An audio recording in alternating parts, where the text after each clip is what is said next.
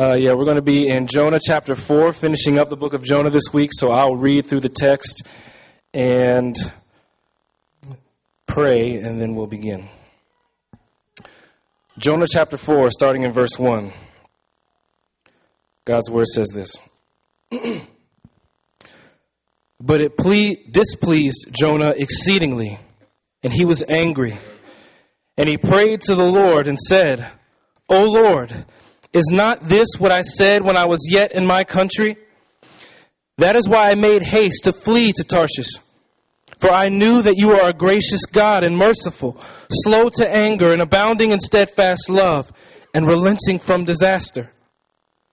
Therefore now, O Lord, please take my life from me, for it is better for me to die than to live. And the Lord said, Do you do well to be angry? Jonah went out of the city and sat to the east of the city and made a booth for himself there. He sat under it in the shade till he should see what would become of the city. Now the Lord God appointed a plant and made it come up over Jonah, that it might be a shade over his head, to save him from his discomfort. So Jonah was exceedingly glad because of the plant. But when dawn came up the next day, God appointed a worm that attacked the plant so that it withered. When the sun rose, God appointed a scorching east wind, and the sun beat down on the head of Jonah so that he was faint. And he asked that he might die, and said, It is better for me to die than to live. But God said to Jonah, Do you do well to be angry for the plant? And he said, Yes, I do well to be angry, angry enough to die. And the Lord said, You pity the plant for which you did not labor, nor did you make it grow, which came into being in a night and perished in a night.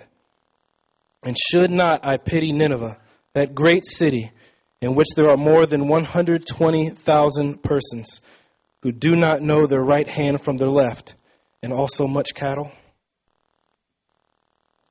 Let's pray.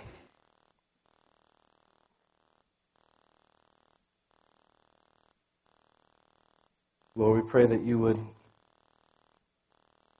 use this time to cause our souls to be stirred up, that we would say truthfully, that we would truly cry out, Bless the Lord, O my soul, and all that is within me. Worship his holy name. For you are worthy, Lord, of our utmost praise. You are worthy of our highest affections, of all of our time, of all of our energy, of all of our mind, of all of our love, of all of our ambitions, all of our desires, all the ways in which we stray and wander from you, Lord. You are worthy of us submitting those things to you and turning back to the Lord and resting in your embrace. You are the God of salvation. You are the God of mercy that will extend mercy to the utmost to the uttermost. Lord, there are none who have wandered too far that you cannot gather them, that you cannot call and they will hear from where they are and they will come to you. You will bring them to you. You will carry them to you, Lord. And we pray that we would just see you aright this morning, that everything else that we've dealt with this week that are weighing on our minds that would distract us in this moment, that you would strip those things away and you would cause us to set our minds above where Christ is reigning in unrivaled majesty and power and glory, as he will from now to the end of time and beyond. Come now in this time and be lifted up. Let your glory be cherished so that nothing is seen, nothing is valued but Christ and Christ alone. Have your way with us in this moment. It's in Jesus' name we pray. Amen.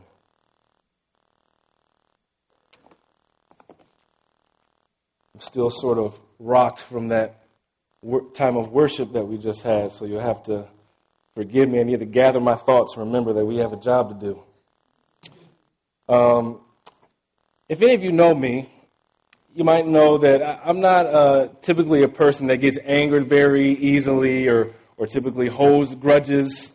My wife may disagree, but she's not, she's not here to, to validate that point. So you have to take my word for it.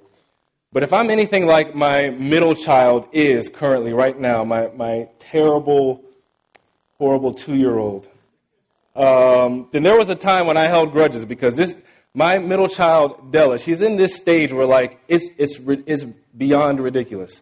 How easily she gets offended. Like if her older sister is in the room just talking, not even talking to her, talking about her or bothering her, she goes like this. She says, Leave me alone, Amaya, leave me alone. And she's not even like, Amaya's not even paying any attention to her. Or when this other day, just uh, a couple of days ago, Amaya got in trouble. She had to be disciplined.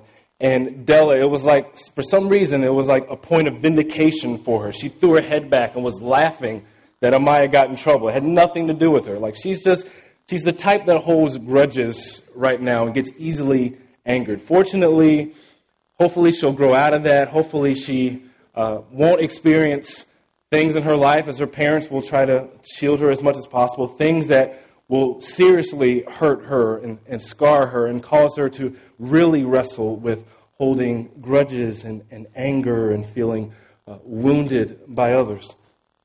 But I know that not everyone comes from that type of background. Many of you come from backgrounds or you're dealing with situations now in which you, you just feel wounded. You feel like someone has, has wronged you, has, has struck at your core and offended you. And it's difficult to, to truly embrace the tenets of the gospel and to exercise forgiveness and mercy and to see others as God would see them because of how you've been wounded in your heart. In the book of Jonah, we, we come to a point, coming to the end of the book now, where we see Jonah wrestling with this, this very thing. Jonah, at the beginning of the book, he is a prophet, an Israelite prophet, and God has called him, he's, he's raised Jonah up and, and called him to leave the land of Israel, to travel east to the land of Nineveh, a, a pagan, uh, in the pagan Assyrian empire, the capital city of that empire, to go preach to them a message of repentance. That if they will not repent, God will destroy them. If they won't turn from their wicked, detestable practices, God will wipe them out. Chapter 1, Jonah is reluctant. He, he won't do it. We're not given uh, an exact insight as to why, but instead of going east, he travels west in the opposite direction, running away from God's calling in his life. He travels to Tarshish. God meets him when he's on the boat traveling with foreign sailors, and he causes a great wind to come and, and stir up the seas. It becomes a, a real uh, a tempest comes, and, and, and, the seas are, are rocking. It's a dangerous uh, moment. The, the sailors are frightened for their lives. They cry out to their gods to no avail. They realize that Jonah is the center culprit, that this is God coming after Jonah. And after much hesitation, they hurl Jonah overboard at his own request. Miraculously, God causes a, a fish to come along and to swallow Jonah. And right before Jonah is killed, miraculously again, God intervenes and Jonah is brought up out of the water, up out of the fish, and finds himself alive. And finally, he's compelled enough to actually go into the city of Nineveh in chapter 3, preach a message of repentance. And surprisingly, this wicked, wicked city turns and responds to the gospel call. Word even, it says in chapter 3, verse 6, that the word even reached the king of Nineveh, and he arose from his throne and removed his robe, covered himself with sackcloth, and sat in ashes. Even the king of this wicked city humbles himself completely. And chapter 3 ends with this note, verse 10. When God saw what they, the Ninevites, did, how they turned from their evil way, God relented of the disaster that he had said he would do to them, and he did not do it. It's from that point that we enter chapter 4 and we see how Jonah responds to the situation. We're going to walk through the text, break it up into three basic sections, and have a point of a, uh, a time of application at the end after we walk through the text. You could basically break up the text into three main sections. You have uh, Jonah's anger in verses 1 through 4. Finally, um, or secondly, in verse 5, you have the second section, Jonah's fit. And thirdly, lastly, you have God's response in verses 6 through 10. Jonah's anger, 1 through 4. Jonah's fit in verse 5. God's response, verses 6 through 10. So let's start with Jonah's anger. Verse 1. It says, But it displeased Jonah exceedingly, and he was angry. Literally in the, in the Hebrew, this is stated in the strongest way possible. The word evil is, is repeated twice, once in its verbal form, form and then once in its adjectival form. It, it, it, would literally read that it was evil to Jonah. It was a great evil what God had done. And he was angry. It's, it's the strongest way a Hebrew writer could, could convey the outrage that Jonah feels in this moment. And the, and the question is, why? You would expect that if God has called a, a, prophet to go preach a message of repentance, that they would, if they heeded the gospel call or, or the call to repentance, that there would be a time of, of rejoicing, of an ingathering, of new brethren, of new kindred minds who would come alongside and worship the Lord God together. And yet that is not the case with Jonah. He gives his reason why in verse 2. Jonah turns to the Lord, and verse 2 says, And he prayed to the Lord and said, O Lord, is not this what I said when I was yet in my country? That is why I made haste to flee to Tarshish. For I knew that you are a gracious God and merciful, slow to anger, and abounding in steadfast love, and relenting from disaster. This is meant to serve as, sort of a plot twist in the story. When, when Jonah says, Is this not what I said when I was in my country? We don't read of any point earlier in the story where, where Jonah says this, where he gives his explicit reason as to why he's fleeing from the call of God upon his life. We're made to assume initially that it's because Nineveh is described as this great city and he's only a single man that's meant to, that's being called to leave his country and, and go preach to this great city a message of repentance. We're meant to assume that maybe he's afraid, that he's afraid of, of going on this journey alone, of what may happen to him, that it's fear that's compelling him to flee from the presence of the Lord. And yet it's not. It's not a fear of man it's a fear of God and not the displeasure of God. It's a fear of the kindness of God. He says, When I was yet in my own country, he, he's making a, a statement of nationalistic pride. It's as if Jonah knows that it is us, the Israelites, and it's those who are non Israelites, those who have oppressed my people, those who have afflicted my people, those who have wronged us, who have wronged me they may not receive mercy. You cannot extend grace to them. It's a sense of, of nationalistic pride that Jonah has here that makes him unwilling to see God's compassion extended towards those whom, who Jonah feels does not deserve his mercy. In fact, he quotes when he says, for I knew that you are a gracious God and merciful, slow to anger, and abounding in steadfast love. He's quoting from Exodus 34, verse 6. We're back in Exodus 34. God reveals himself to Moses on the mountain of Sinai. Moses pleads with God to allow him to, to see a glimpse of his glory. And God hides Moses in the cleft of a rock to shield him from, from being completely consumed by his glory. And he allows uh, Moses to see the backside of, of God as he passes by Moses hidden in the cleft of the rock. And as he does so, he proclaims this declaration about himself. He gives his own self disclosure, his own identity. That this is the core of who God is. He is a God who is merciful, slow to anger, abounding in steadfast love. And yet, the little last piece that Jonah adds there, and relenting from disaster, that's not something that God says to Moses back in Exodus 34, verse 6. Jonah is adding that in just because it's something that he also knows about God that's relevant to the situation at hand.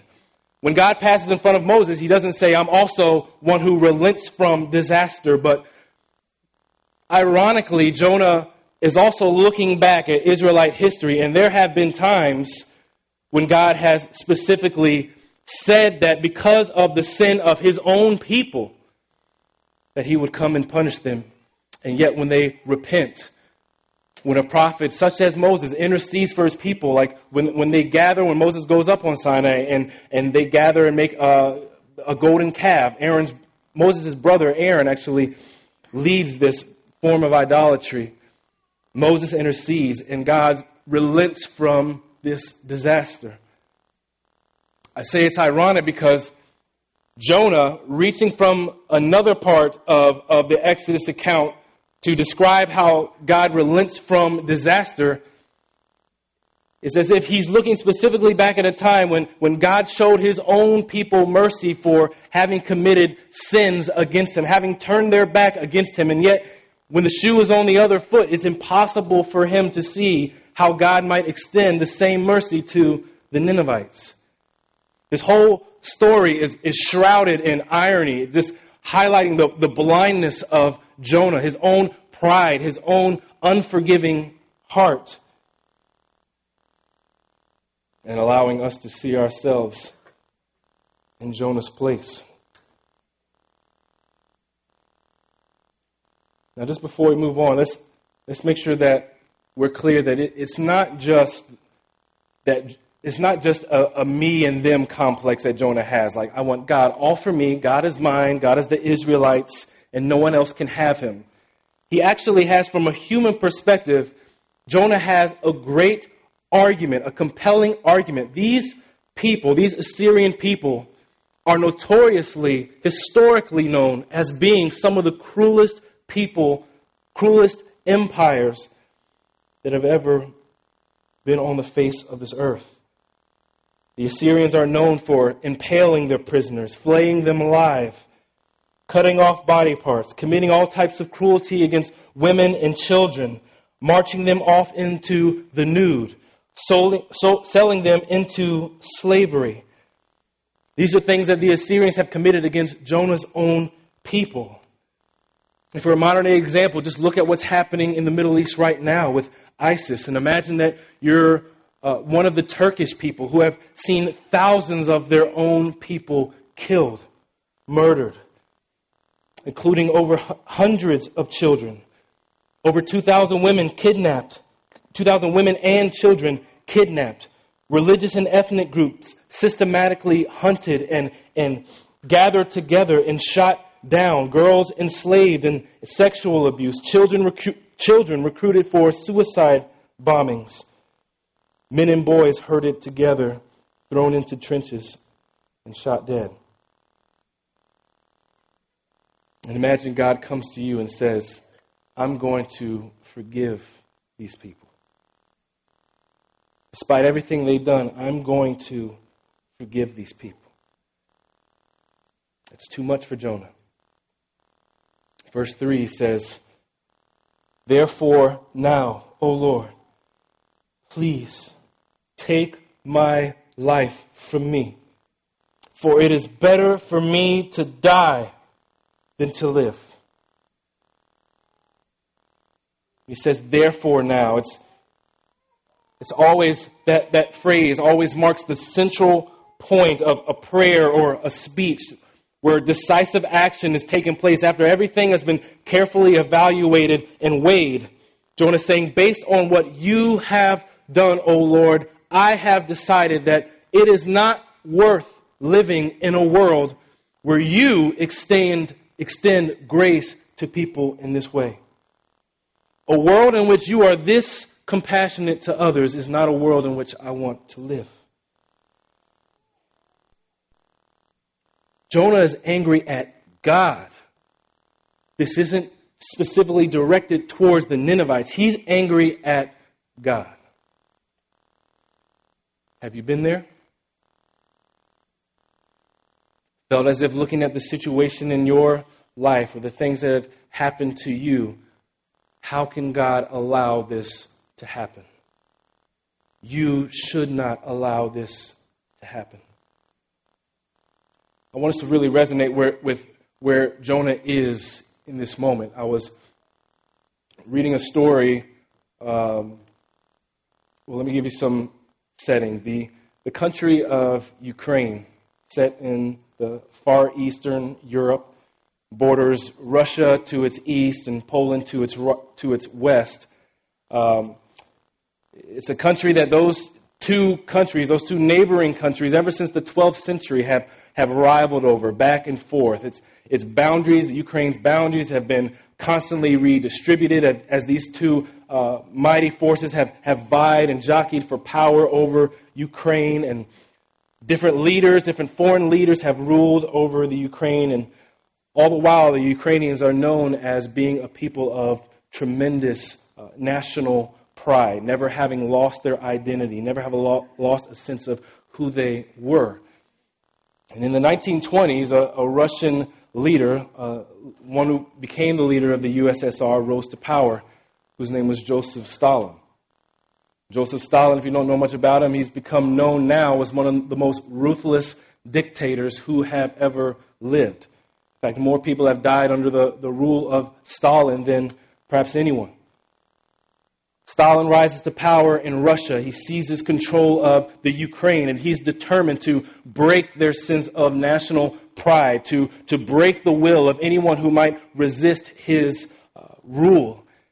And what he decides to do is uh, he uses the state to seize control of all the peasant farms in the Ukraine, which makes up about 90% of the population.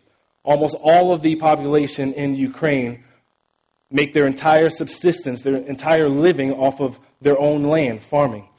Stalin seizes control, forces them to hand over grains to the state, a certain quota of grains that's astronomical. It's, it's so high that they're not even able to keep enough seed to plant for the following year. They're completely depleted and wiped out. And additionally, Stalin closes down the border so that no imports can come into the country. He's isolated and trapped these people who might resist him. The result is that several millions die of famine and starvation. There's a letter of one girl who lived in Ukraine, a Ukrainian young girl who's writing a letter to her uncle pleading for him, who lives outside of, of her country, to do something to get her out of there. All she sees around her is death people starving, people dying. She writes to him and says, In war, people typically die quickly. Here I saw people dying alone by slow degrees, dying hideously, without even the excuse of sacrifice for a cause. They had been trapped and left to starve, each in his own home, by a political decision made in some far off capital around conference and banqueting tables. There wasn't even the consolation of inevitability to relieve the horror. The worst sights were the little children with skeleton limbs dangling from balloon like abdomens. Starvation had wiped every trace of youth from their faces, turning them into tortured gargoyles only in their eyes still lingered the reminder of childhood. Everywhere we found men and women lying prone, their faces, bellies bloated, their eyes utterly expressionless. In the Ukraine, over 7 million people died because of what Stalin did. Now imagine God comes to this little girl and says, Because I am a compassionate and gracious God, if Joseph Stalin and the Soviets repent, ask for forgiveness, I will completely forgive them and love them and embrace them and welcome them into my family. That's what Jonah was dealing with in this moment. Jonah feels completely justified that what God is doing is wrong. And yet the story, uh, the story is meant to convey that it's very easy for us to identify with where Jonah is, being limited, finite, frail people. And yet our God is one whose compassion is higher than ours. His ways, his ways of salvation, his perspective on eternity is farther than and higher than what any of us can conceive. And God comes to Jonah. In verse 4, he responds very simply but powerfully when you see what he does. He comes to him in verse 4 and says, And the Lord said, Do you do well to be angry? Now, what's interesting, the, the way that the author has set this up, when he says, Do you do well, or the verb is, Do you do good? It's interesting because in verse 1, when it said that it displeased Jonah, literally it was, it's the verb for it was evil. It was bad in Jonah's eyes, what God did. So God is now using the opposite verb to, to ask Jonah if what he's doing is the definition of good. In verse 1, it says it was evil to Jonah. So God comes to him and says, Well, are you doing good? Is your reaction good? Not only that, but there, there is a whole sub subtle narrative that's taking place beginning in this moment. Because there's two words that, that God uses here the Hebrew word for to do good, or to do well, and the Hebrew word for to be angry. And it's interesting that a, a close reader of uh, an Israelite Jewish reader who knew their Bible inside and out, um, the only reason that, that we're able to pick up on it is because we have electronic devices and, and we can just see things that are happening. But a Jewish reader would have picked up on the fact that those two verbs are only used together in one other place in the entirety of the Old Testament text. And it's in the story of Cain and Abel. If you remember the story of Cain and Abel, very brief story, but the two first brothers that we see in the picture in the story of Scripture, Abel is described as one who exercised faith. They both Abel and Cain, they bring their offerings to the Lord, and God is pleased. He looks with favor upon Abel's offering, and he's displeased with Cain's offering. We're not, show, we're not told exactly why, but it would seem that something is, is going on where Abel is giving the best of what he has, or he's, he's rightly presenting his offering in, in an act of faith to the Lord, and Cain does not. And yet, Cain is angry at God's justice and fairness at being pleased with Abel and not him. So God comes to Cain in verse in chapter 4, Genesis chapter 4 verses 6 through 7, and he says to him, "Why are you angry? And why has your face fallen? If you do well, will you not be accepted?" Do you see the, the, the common thread here in the story? God exercised fairness and justice, but because Cain's heart was evil, he was angry at God. Same can be said of Jonah. It's such a simple response, but God is here saying, it's as if God is saying, there are two paths to take here, Jonah. And right now, you are taking the path of Cain. If you know the story of Cain, you know what happens to him next. Jonah has no response. There's no answer here. In fact, Jonah seems to have a, a bit of a fit as we move into the second section here of the text. In verse 5, it says, Jonah went out of the city and sat to the east of the city and made a booth for himself there. He sat under it in the shade till he should see what would become of the city. There are three words used in this verse that are only used in one other place in Scripture. The verb for to go out, Jonah went out. To sit down, he sat east of this, he sat, and then the reference to being east of a particular city. that he went out, that he sat east of the city. The combination of those three words are only used in one other place in Scripture. Where do you think that is? In Genesis 4.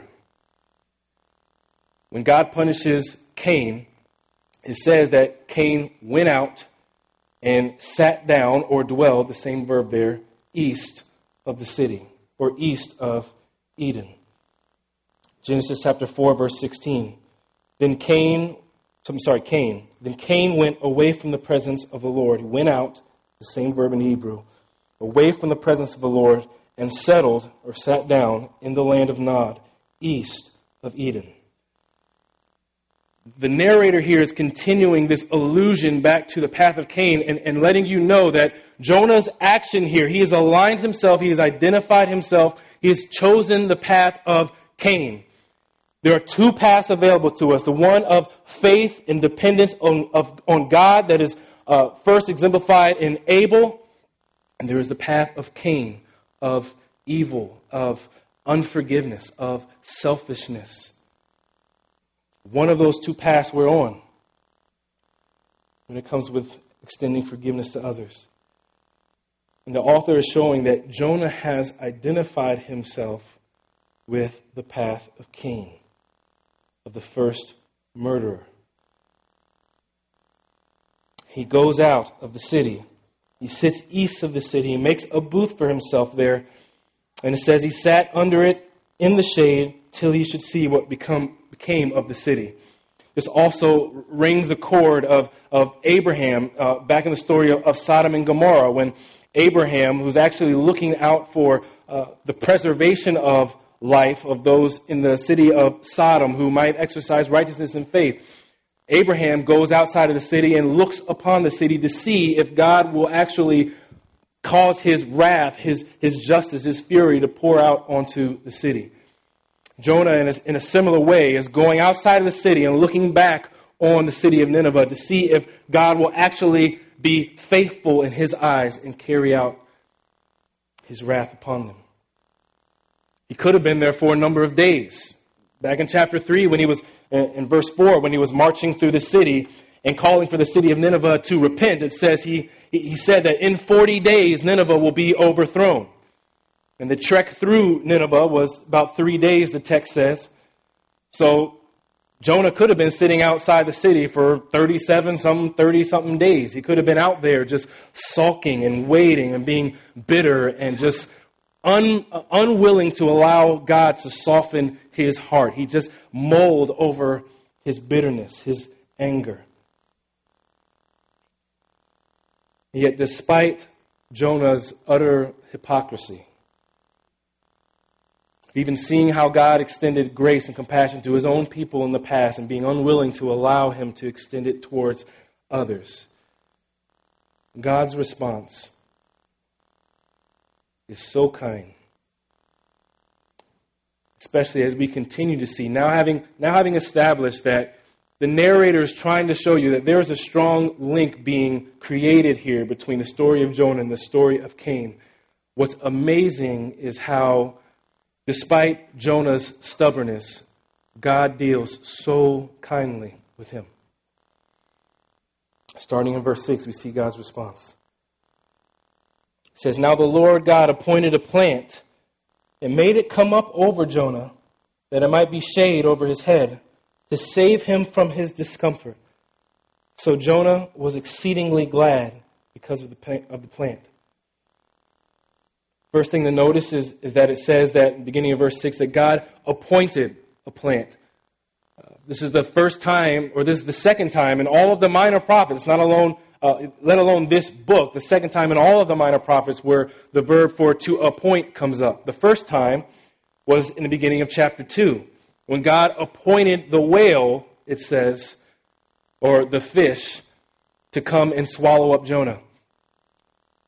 In other words, Jonah was, was bent on this uh, trek away from God, leading him away from the presence of the Lord. And God doesn't merely use already existing circumstances to corral Jonah and bring him back into uh, being in alignment with his will and under his uh, guidance and, and provision.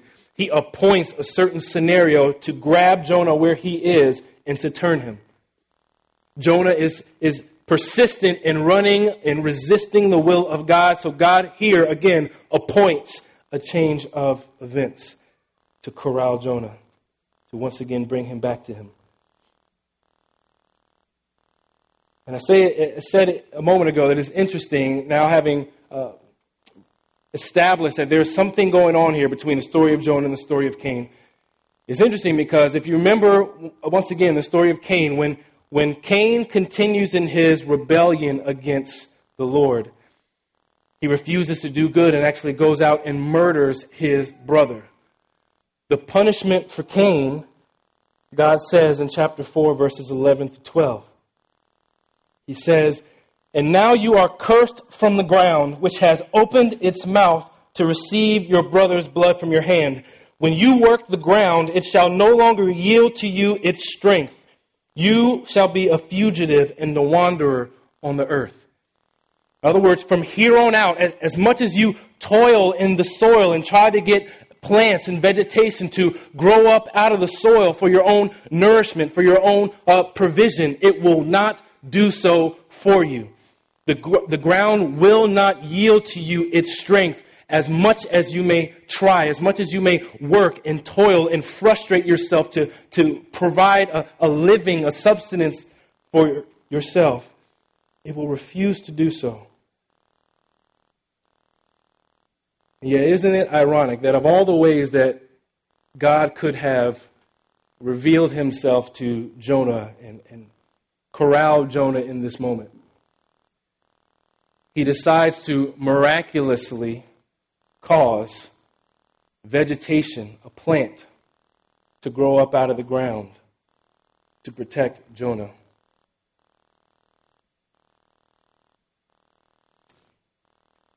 As if the author is saying that Jonah has in every way aligned himself with the path of Cain, and you would assume, fine, he will receive the punishment, the repercussions that Cain received. And yet, even in the midst of Jonah's rebellion, God is exactly opposite of that. In the midst of extending compassion and mercy to the Ninevites and Jonah resisting, God's mercy and compassion are so wide that he powerfully displays his compassion additionally towards Jonah. That's what's happening here. Some authors will point out the fact that in the Middle East that uh, there's not a lot of, of, raw materials in that area where this booth that Jonah constructed, he would have had enough of enough uh, timber and wood to construct some type of, of roof over his head for uh, in the event that the elements did get overwhelming, that the sun did become hot or the winds became blistering. He would have had no protection for himself. That may be beyond the author's point here. It's not stated uh, explicitly in the text. But it is clear that Jonah was still exposed where he sat.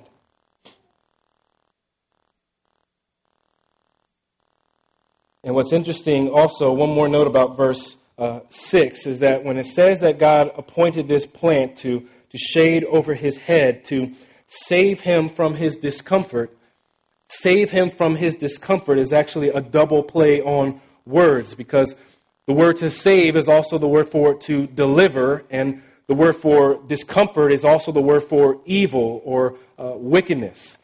So it could be translated that he's saving Jonah from his discomfort, just the, from the heat that he's ex- experiencing in this moment.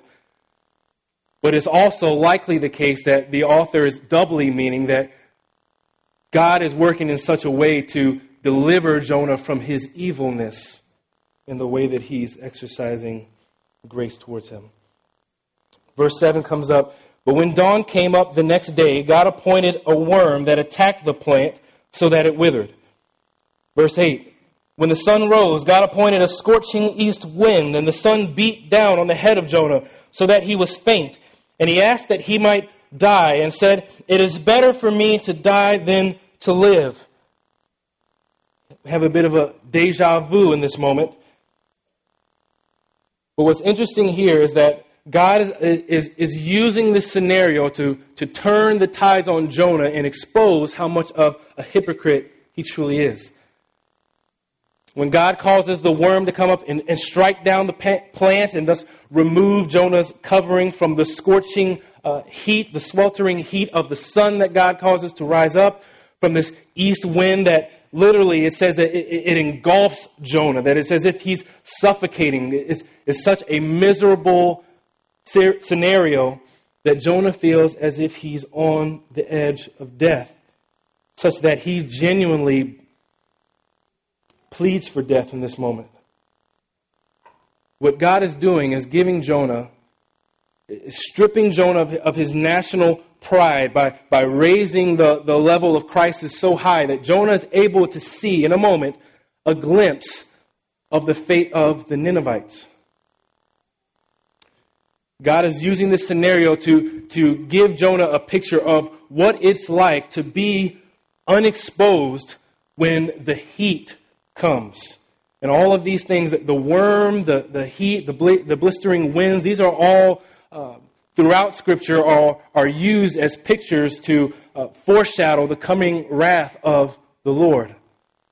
What everyone who ultimately does not repent and, and confide in the Lord and turn from their wicked practices, what they will experience.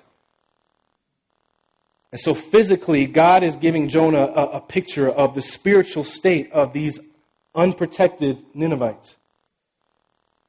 And immediately, Jonah is able to sense that this is unbearable. Of course I want to die. How could I live in the midst of this? I want protection. Don't, don't allow this, this covering to, to, that you've, that you've brought up, that you brought up, that I haven't worked for, that is shielding me from the heat. Don't allow that to be struck down. He's angry that his protection is gone.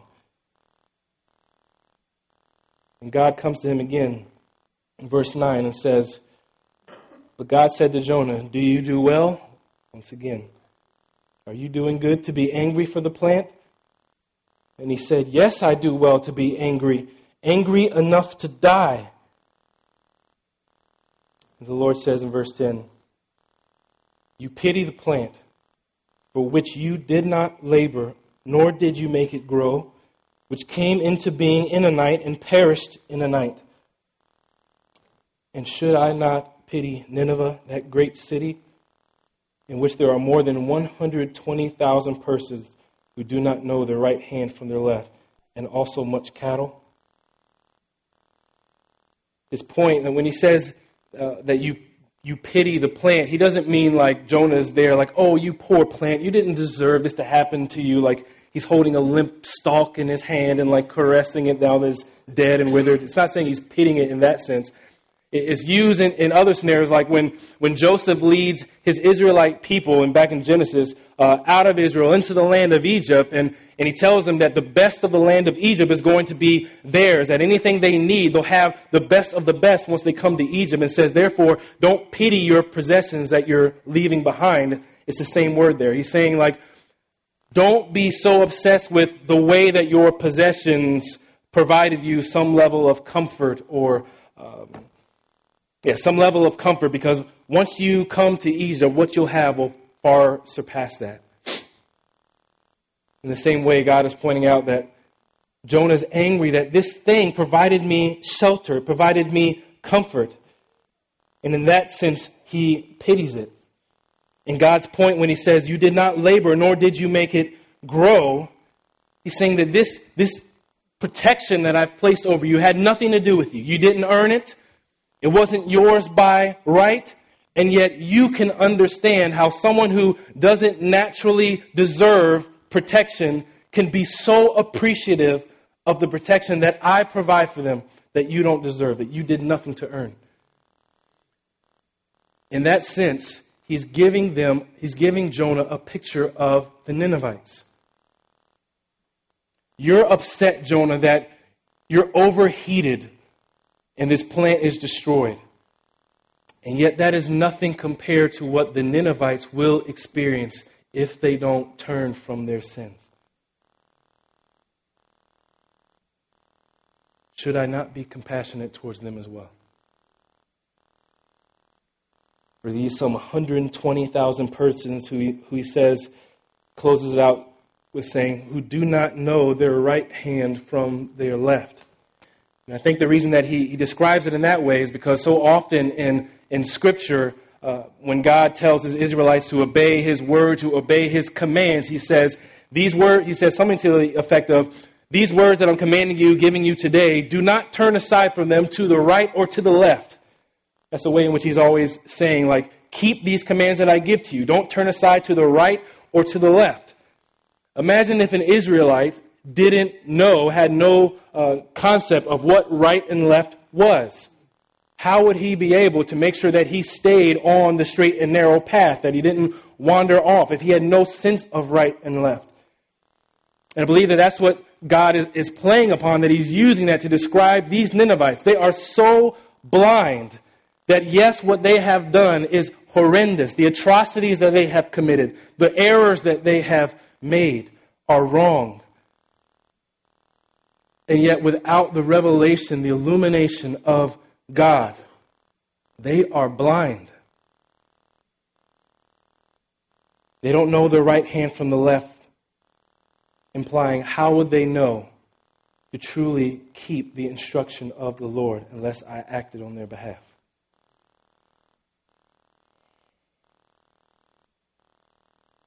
Let me give a few points of application before we close. Number one, we can see here that God keeps coming after his people. He keeps coming after his people. If you thought that when you came to verse 11 that that's like a terrible way to end a story, like what type of conflict resolution is that? You'd be absolutely right. This isn't a, a fairy tale story where Jonah ends up going into Nineveh and they link arms and they're singing kumbaya and skipping off into the sunset, having gained a new brother. Like, Jonah is exactly where he started. It's as if he's made no progress over the course of the story. He ran from the presence of the Lord, the Lord turned him back. He went to Nineveh. He was angry at the Lord. He went uh, away from the city to sit and sulk and be bitter about it. The Lord tries to turn him back, but there's no indication that Jonah has turned and, and really made some type of revelation and, and understood how he ought to act and act accordingly. And yet, this is the story of all of God's people. We are not those that, that hear what we are to do and immediately and perfectly put things into practice. We are those who continue to struggle with forgiveness and bitterness and lack of empathy and lack of compassion, who refuse to be obedient, who wander.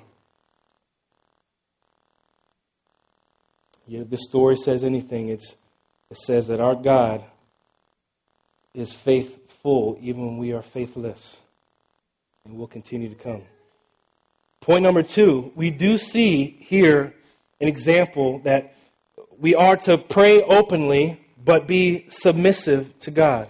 Pray openly but submissively to God. That in verse 2, we see from Jonah that the, although he is angry at the Lord, he does come to the Lord.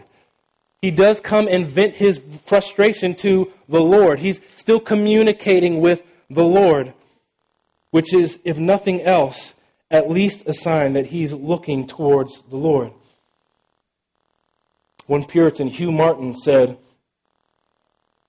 Let us not forget, therefore, that he has, Jonah has, with much simplicity and frankness, owned all his sin in this matter. He's acknowledged his transgression and his iniquity he has not hid. All his heart he has laid bare and open before the Lord. But here was his error. But he did err in not pouring his regrets and griefs in this matter into the bosom of God submissively. He did err greatly in not accepting the divine arrangement as righteous and wise and holy and good and best. He did err in not bringing all his own wisdom into subjection to the appointment of God. Jonah is an example of how to, to bring all of our frustrations, even, even when you're angry at the Lord, when, you when you feel like even, you feel like even when, when, when you've done wrong and you feel like the Lord is so angry with you that you can't go to Him, this is, is a perfect story and an example of how, regardless of how you may feel, the first step is always going to the Lord and knowing that He will hear you wherever your heart is. He wants your heart, though. He wants you to come to Him. Finally, we are called to, thirdly, be compassionate as God is compassionate. It is so easy to understand Jonah's perspective when you really look at his world that he lived in and who these people were and how they had committed such terrible crimes against him.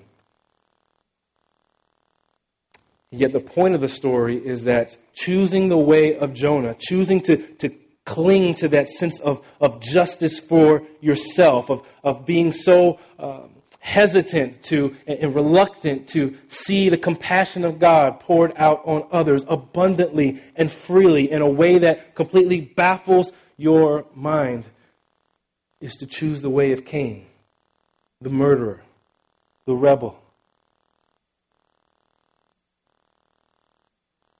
Our God is a compassionate God. And when we say that, we can't overstate it enough.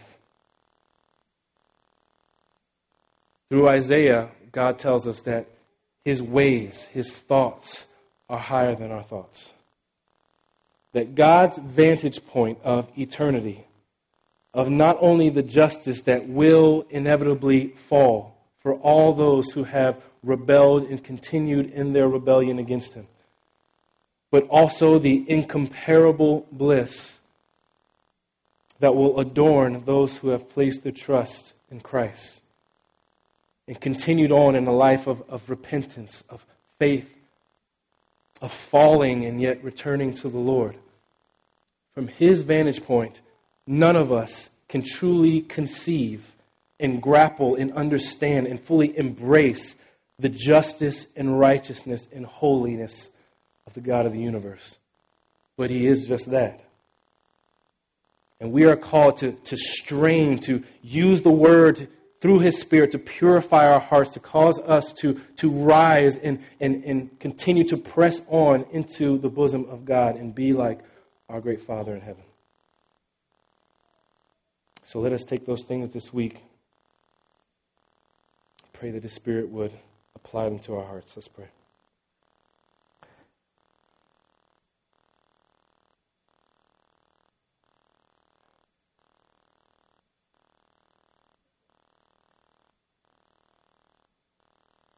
Heavenly Father, if we are to identify with anyone in this story, most surely most of us would identify with Jonah.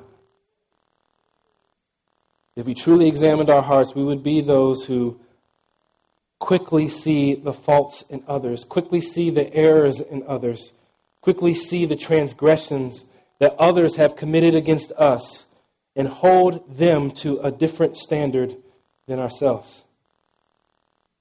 Lord, we are so quick to forget the mercy that you bestow upon us daily, moment by moment. How even now, sustaining us and, and speaking to us and beckoning us to yourself and cheering our hearts despite what we have harbored in our wicked hearts, even this week. Lord, how is it all a testament to your grace? And Lord, I just pray that you would use this word, use the songs that we sing, use this time of communion that we are about to partake in to purify our hearts, to sweep away the, the cobwebs over our eyes and over our minds that uh, inhibit us from seeing your splendor, your majesty, the full panorama of your glory. Cause us to worship you aright. Do these things in Jesus' name. Amen.